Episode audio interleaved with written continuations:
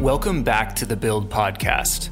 I'm Blake Bartlett, a partner here at OpenView. We're here to figure out how to master product and growth in the ever changing world of SaaS. Today, we hear from Todd Olson, co founder and CEO of Pendo. You may remember Todd from his episode on Build with my partner Mackey Craven last year. If you haven't heard it, go and check it out for a primer on Pendo and Todd's thinking about all things product. Now, Todd has been a bit busy in the last year, including publishing a book that's called The Product Led Organization. So I wanted to have him back on the podcast to hear what this awesome book is all about. In today's episode, we discuss why becoming product led is paramount to any business today, not just software businesses, the value of addition through subtraction when it comes to product management, and how to embrace cross functional teams without endlessly chasing consensus. All that and more on this episode of Build. So let's dive in with Todd Olson. Well, Todd, thanks for joining us here again on the Build podcast. Uh, you, you, were on last year with Mackey, and it's it's great to have you again on uh, this season. Thank you, Blake. It's great to be here. Now, uh, you just wrote a book, and it's called The Product Led Organization. So, what's it all about?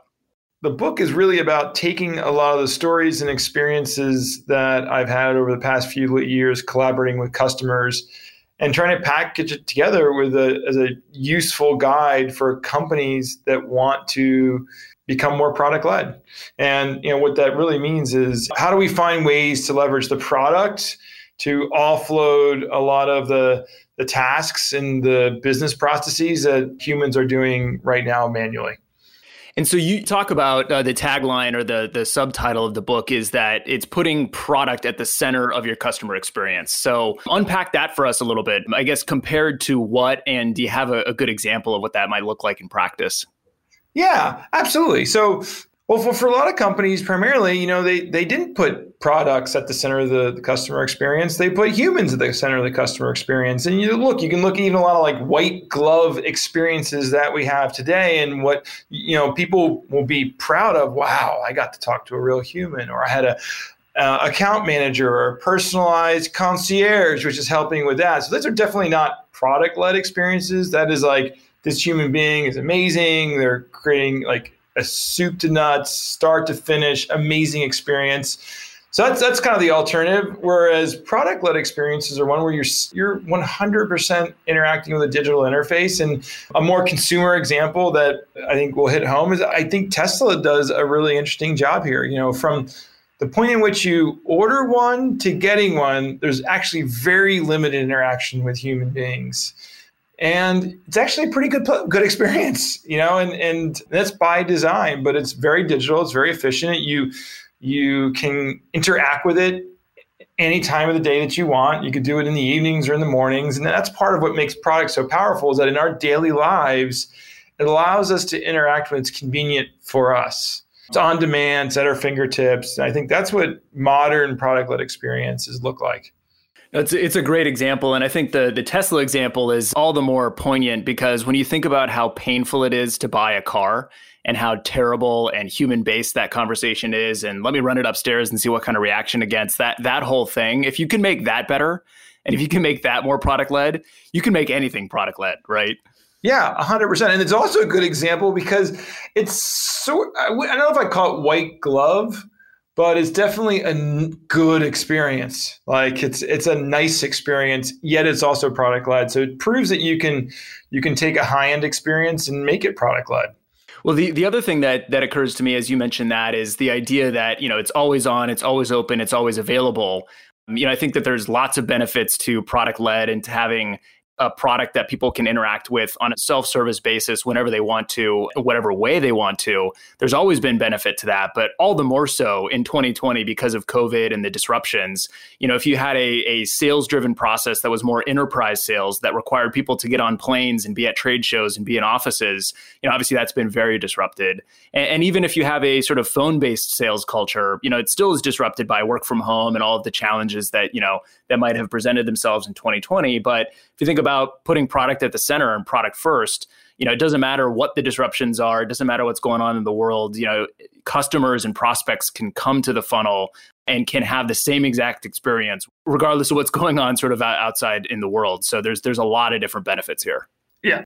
Look, 100%. I mean, uh, I wrote the book fully transparent before COVID but the principles are even amplified in this uh, this COVID world that we live in. You know, and yeah, hundred percent. The the companies that had product led experiences didn't have to do a lot when we all transitioned to work from home um, and globally. So I think I think that's really important point.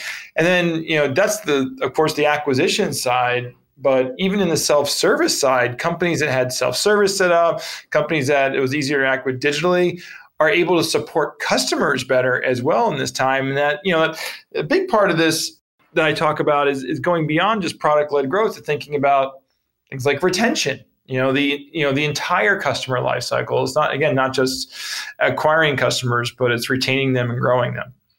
So, what does that look like? So, I think people can understand what it looks like to automate or productize the front part of a funnel, right? To make it much more self-serve than than sort of sales-led as a requirement. But as you get into other aspects of the customer journey, like retention, for example, how do you automate that? How do you productize that? Look, I think the, the first stage right after the conversion event, after the sales humans or sales, product led sales or growth ends, is onboarding. Okay, now we have this new customer how do we get them into the product and how do we get things set up properly? And sure you you may have a trial experience and trial may have been part of your product led growth motion but usually usually i see a bit of a separation even post trial where you want to get things like organized more. And this is this is probably more common in a b2b setup but onboarding is a significant process that's usually owned by customer success and a lot of that initial setup is just about getting the, the subscription or the system, you know, set up for success, set up to, you know, use the product in the best way and, and make sure the customer's uh, on a path to get value. Now, the other aspect of onboarding that I think is just as important is, okay, let's say six months from now, this is already a customer and you know they hired two more people which just you know, got provisioned seats on this software package what experience are they getting you know, uh, in some organizations, even that are product led, they'll get passed off to a human for onboarding. But these new users come in all the time and they often get nothing. They get dropped into a subscription with a bunch of stuff that's unfamiliar with them, and they're left to fend for themselves to figure out what's next. And oh, by the way, that person that's brand new may own the renewal in a handful of months. Like, you know, we see obviously lots of change in corporations, and these are the kinds of business processes that you need to think about how do I do a completely product led version of that? So that's one piece of it. Now I carry on to the, even the renewal event. The most advanced companies that I, I talk with, they're trying to make sure that they're proving to the customer in product that the customer received the value that was anticipated. And that's a really powerful idea because at the end of the day, when, when you're getting this bill, like in many cases you want to know like I mean, especially if it's an expensive bill like wow am i really getting this much value? Like yeah i know i use it. Uh, yeah i know it does this but like am i getting that much? You know and of course when you're looking at roi you're thinking like well they got a couple times that at least. So am i getting more out of it than i'm putting in? Like you don't want just dollar for dollar. And the best products give customers really good visibility into how they've used it and how that that use translates into value received for them, which makes the renewal, you know, hopefully non-event. So, in practice, does that look like bringing things like uh, an ROI calculator or something you know that a human would normally show in a QBR, or say if that human is a, a CSM or something like that? Does it look like bringing that into sort of a, a dashboard experience in the product, or does that get instantiated uh, in a different way? No, I, I think exactly. Look, I mean, I mean, I know that the term ROI calculator may be panned by a lot of people. So maybe I would maybe phrase it a little differently is like, you know, value.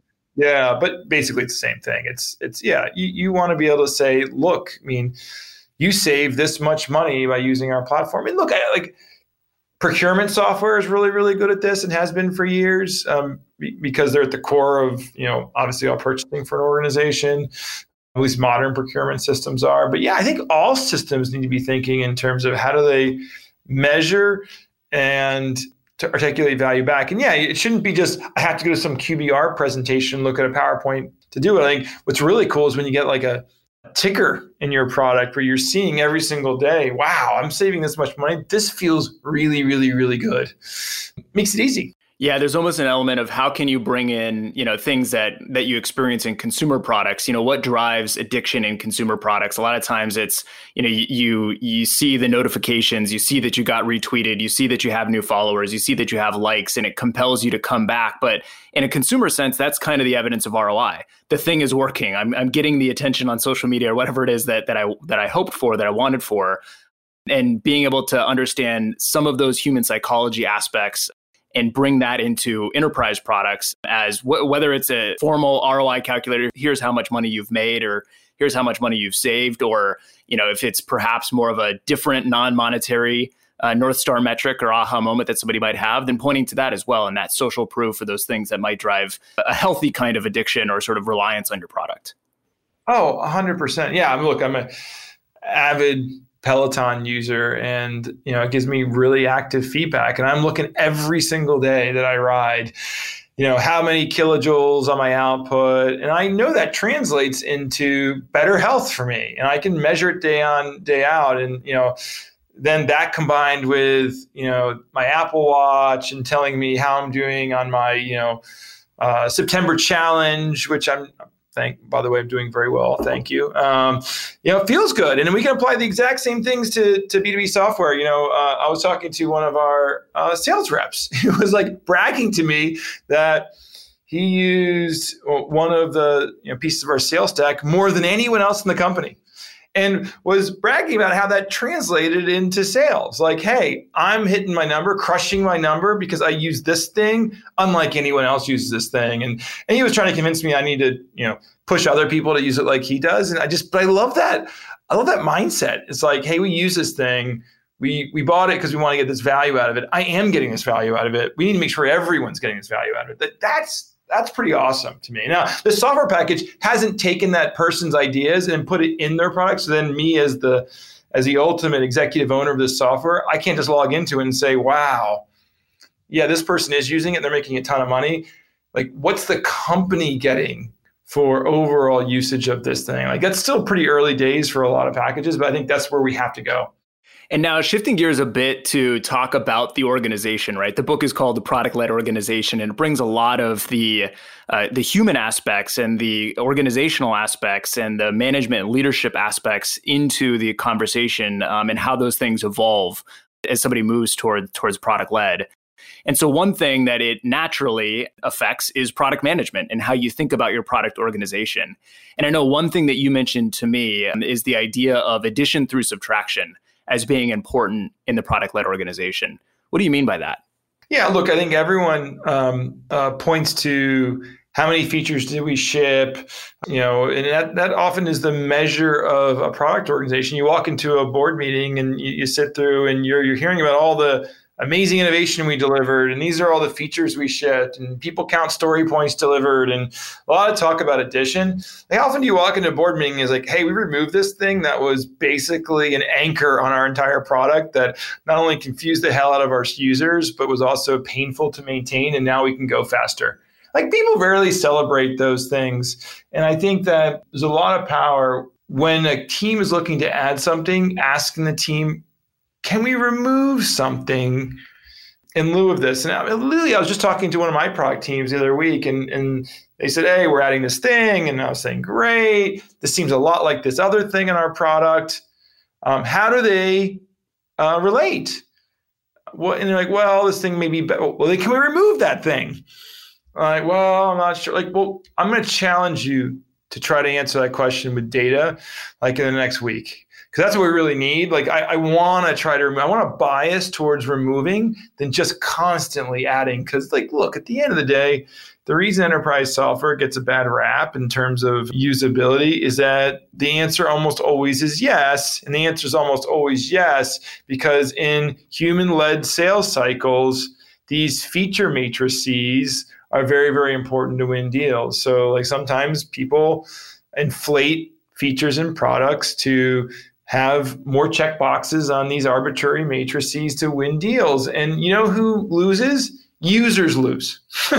we all lose from those checkbox battles. And I think we need to, as an industry, start rejecting that antiquated mindset to purchasing and, and think a lot more about what jobs to be done you're trying to solve in products, how seamless and easy and efficient it is to use products, and how it's not the product with the most number of features, the product that deliver on the value prop better. That's winning. And um, so, yeah, that's what I mean by that. No, it's it's an interesting example and, and certainly resonates with me. I, I, have not ever walked into a board meeting or or sort of observed in all hands where people are high fiving over stuff that they deleted. But if those things that you've deleted or removed are causing friction or an unnecessary hurdle that you're having people have to get through before they could get on to the, the better stuff that you just shipped, then you should celebrate it. It should be a high five moment because it's better for less things to maintain and sort of less friction for, for the user. And so I think that shift towards uh, what can we remove and how do we think about subtraction, not just shipping more and shipping faster, uh, is a super important discipline. Yeah, absolutely. Absolutely.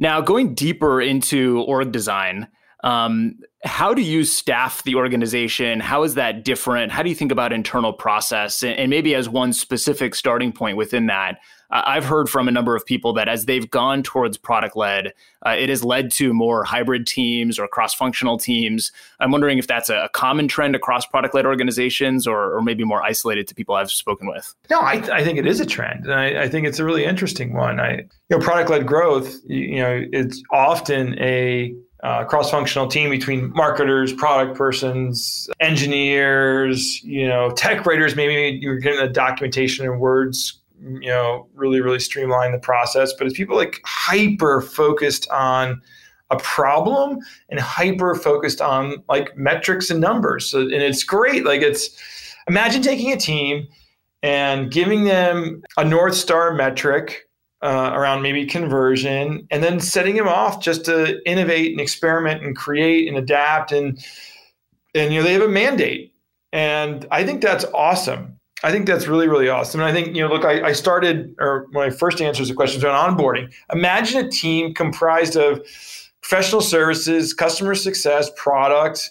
Um, engineers that like maniacally focus on amazing onboarding and they look at the entire problem and every aspect of it and you know, their, you know, North Star metrics around like time to meaningful use or time to first use of a given feature in a product or time to aha moments or something like that. So I think those are the things that I think when done right, these cross-functional teams become incredibly powerful. Like, look, I am there.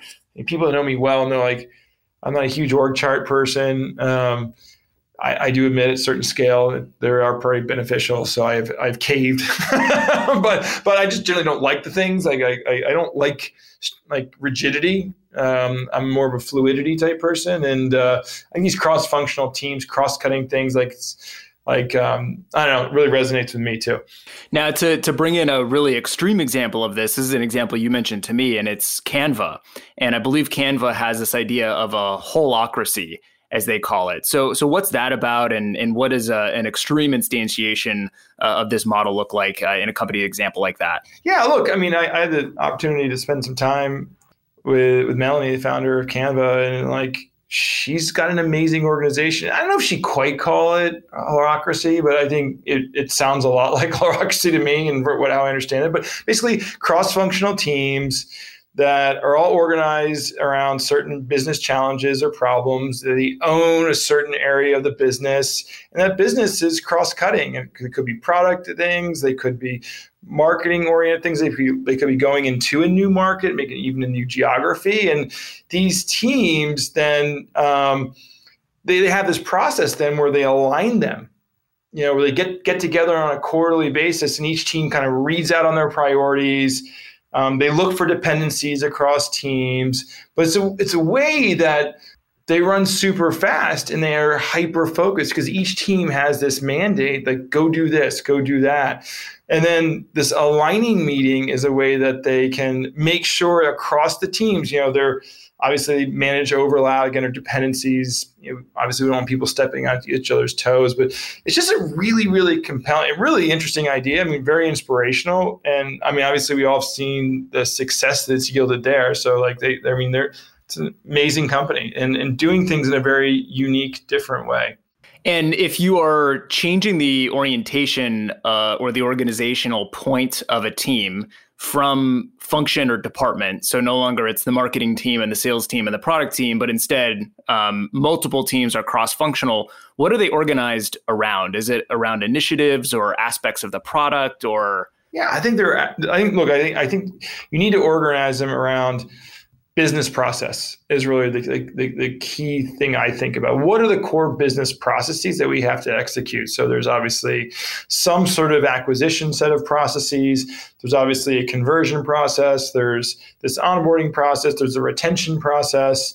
How do we have teams like hyper focused on various aspects of those processes? Yes, we align them towards overall overarching goals, but how do we set them up for success? And I think you got to try to push decision making down. Give them a goal, give them a mandate, and then get out of their way. And I think that's how you, um, you, you know, it should be easy to scale. But you know, as you as you get bigger and bigger, there's more and more business processes that need to be thought of and, and accommodated for. But it's a really powerful way to to think about structuring a business. Now, look, Pendo's not exactly there. We still are fairly functional, but in certain aspects, we do we do have um, these cross-cutting initiatives and cross-functional teams, which which run that way. They have red, yellow, green, super green criteria. They are measured on a weekly basis, on a quarterly basis, and they're comprised of individuals across the company focusing on given challenges, given problems, given new opportunities, and you know their goal is to to make an impact in this area above and beyond just the normal day-to-day cadence of the business. Now, I think people understand the potential benefit of hybrid teams or cross-functional teams. You know you have more diverse perspectives from different you know stakeholder areas of the business. You're going to come up with uh, better solutions. But there's also a challenge which is that if you have so many different perspectives and as cross-functional teams get larger or as you get more of them you know alignment becomes a challenge you mentioned that canva has a, a system around getting aligned but if I think about that alignment or if I think about making decisions, you know, consensus building can be extremely challenging if you're trying to get everybody with a different perspective on the same page before you move forward. So how do you manage that balance of the benefits of, of cross-functional, but also perhaps some of the the way in which it might slow you down um, because it's so different? Yeah, look, I think you need to be cognizant of the size of each cross-functional team. So if you have people owning different areas, I think within that team, they should be able to, to drive consensus, but I don't think you seek consensus across the teams. You can't have every team weighing on what each other team's doing. I think you need high level consensus in, the, in each team's goals and mandates, um, but that's it. You know, then within the team, they should be able to drive consensus, but each team should be, you know, like the classic pizza box team. You know, anything more than or is it two pizza team? I think it's two pizzas, right? So uh, anything more than two pizzas is too big of a team. So I, you don't want massive teams here, I think, and that because that becomes impossible to drive consensus. I agree. So, bringing it to a closing section with two final questions that would be oriented towards founders who want to start on this journey. So, the first one is if they are going to embrace becoming a product led organization for the very first time, there's so many different things that you you would want to pay attention to and ultimately touch and address. But where do you begin? What's first? I think, and look, the, the way the book structured, the first section of the book is around data, but it's, it's measuring everything. I mean, the, the, one of the, clear attributes of product led organization is data and metrics. Otherwise, there's no way to refine these things if you don't have some sort of baseline. So measure everything. You know, measure every aspect of your product experience. Start setting some goals. Understand again your baselines and where you want to get to. But I think making sure you make this leap from a gut or instinct driven organization to a data driven business um, that's step one in my mind and now finally, you guys just had Pendemonium, which is your annual conference. What were you most excited to announce or discuss at the event? Um, boy, man, making me pick like a favorite. So, um, look, I, I, think we two big announcements. So I go like, look. So, interestingly, you know, uh, one of the big announcements that we announced a free version of Pendo. So it is part of our product-led initiatives inside the company. It's been um, uh, initiative been working on since the beginning of our fiscal year. So I'm really excited to see it come to this announcement, and we already have a lot of interest in it. We've got good early stats from the individuals that have uh, started uh, using it. And I think it's going to be exciting for the community. I mean, our goal is to um, get this out there in many small companies, small teams' hands to start getting them to become more data driven and and um, and grow from there. So so I think it's a it's a taste of Pendo um, and a taste of being product led, and and that was probably for me the the my favorite announcement. Well, it's it's an awesome example, and I love talking to you about these things because your product, Pendo, enables people to embrace product-led growth and becoming a product-led organization. So you're on the front lines of of making this happen in reality and you're also clearly, as we've been talking about today, and you wrote a book. You're you're a thought leader about um, the evolution and moving towards a product led organization. But then you run a company. You're not an armchair expert, and so you're actually on the journey of making your company increasingly product led more and more each day. And so to hear that sort of uh, example of Pendo free and sort of embracing product led growth in your own customer journey is awesome. And I think it allows founders to, to sort of learn by observation as well as from from reading and, and seeing your awesome book and materials. Appreciate that. Yeah, look, I, I ultimately am a builder. That's what I like doing. So, in, many ways, we're all just experimenting and learning. And I don't, by any means, have all the answers. Just you know, I, I, think there's a lot of good ideas in the book, but I'm still learning myself. And that's part of the exciting piece of this. Is to me, this is the start of a conversation, not the end of the conversation. So, and, and I'm excited to get feedback from folks in the community and continue having dialogues around this. So um, this is the future in my mind. So there's still a lot of innovation to be done. Well, with that in mind, we're going to end the podcast, but I guess start the conversation on, on product led. So thanks so much for joining us here today, Todd. It's been great. Thank you, Blake. Great to be here. Thanks for listening to this episode of Build. If you like what you've heard, leave us a review on Apple Podcasts and subscribe to stay up to date with all the new episodes. Follow me, Blake Bartlett, on LinkedIn to join the conversation and let me know what you think about the show. Join me this season on Build as we look into the brilliant minds scaling Slack, Notion, Atlassian, and more to discover what it takes to build an awesome product and achieve hypergrowth across every stage of maturity, from seed to IPO and beyond. Now, if you're ready, let's build this together. See you next time here on Build.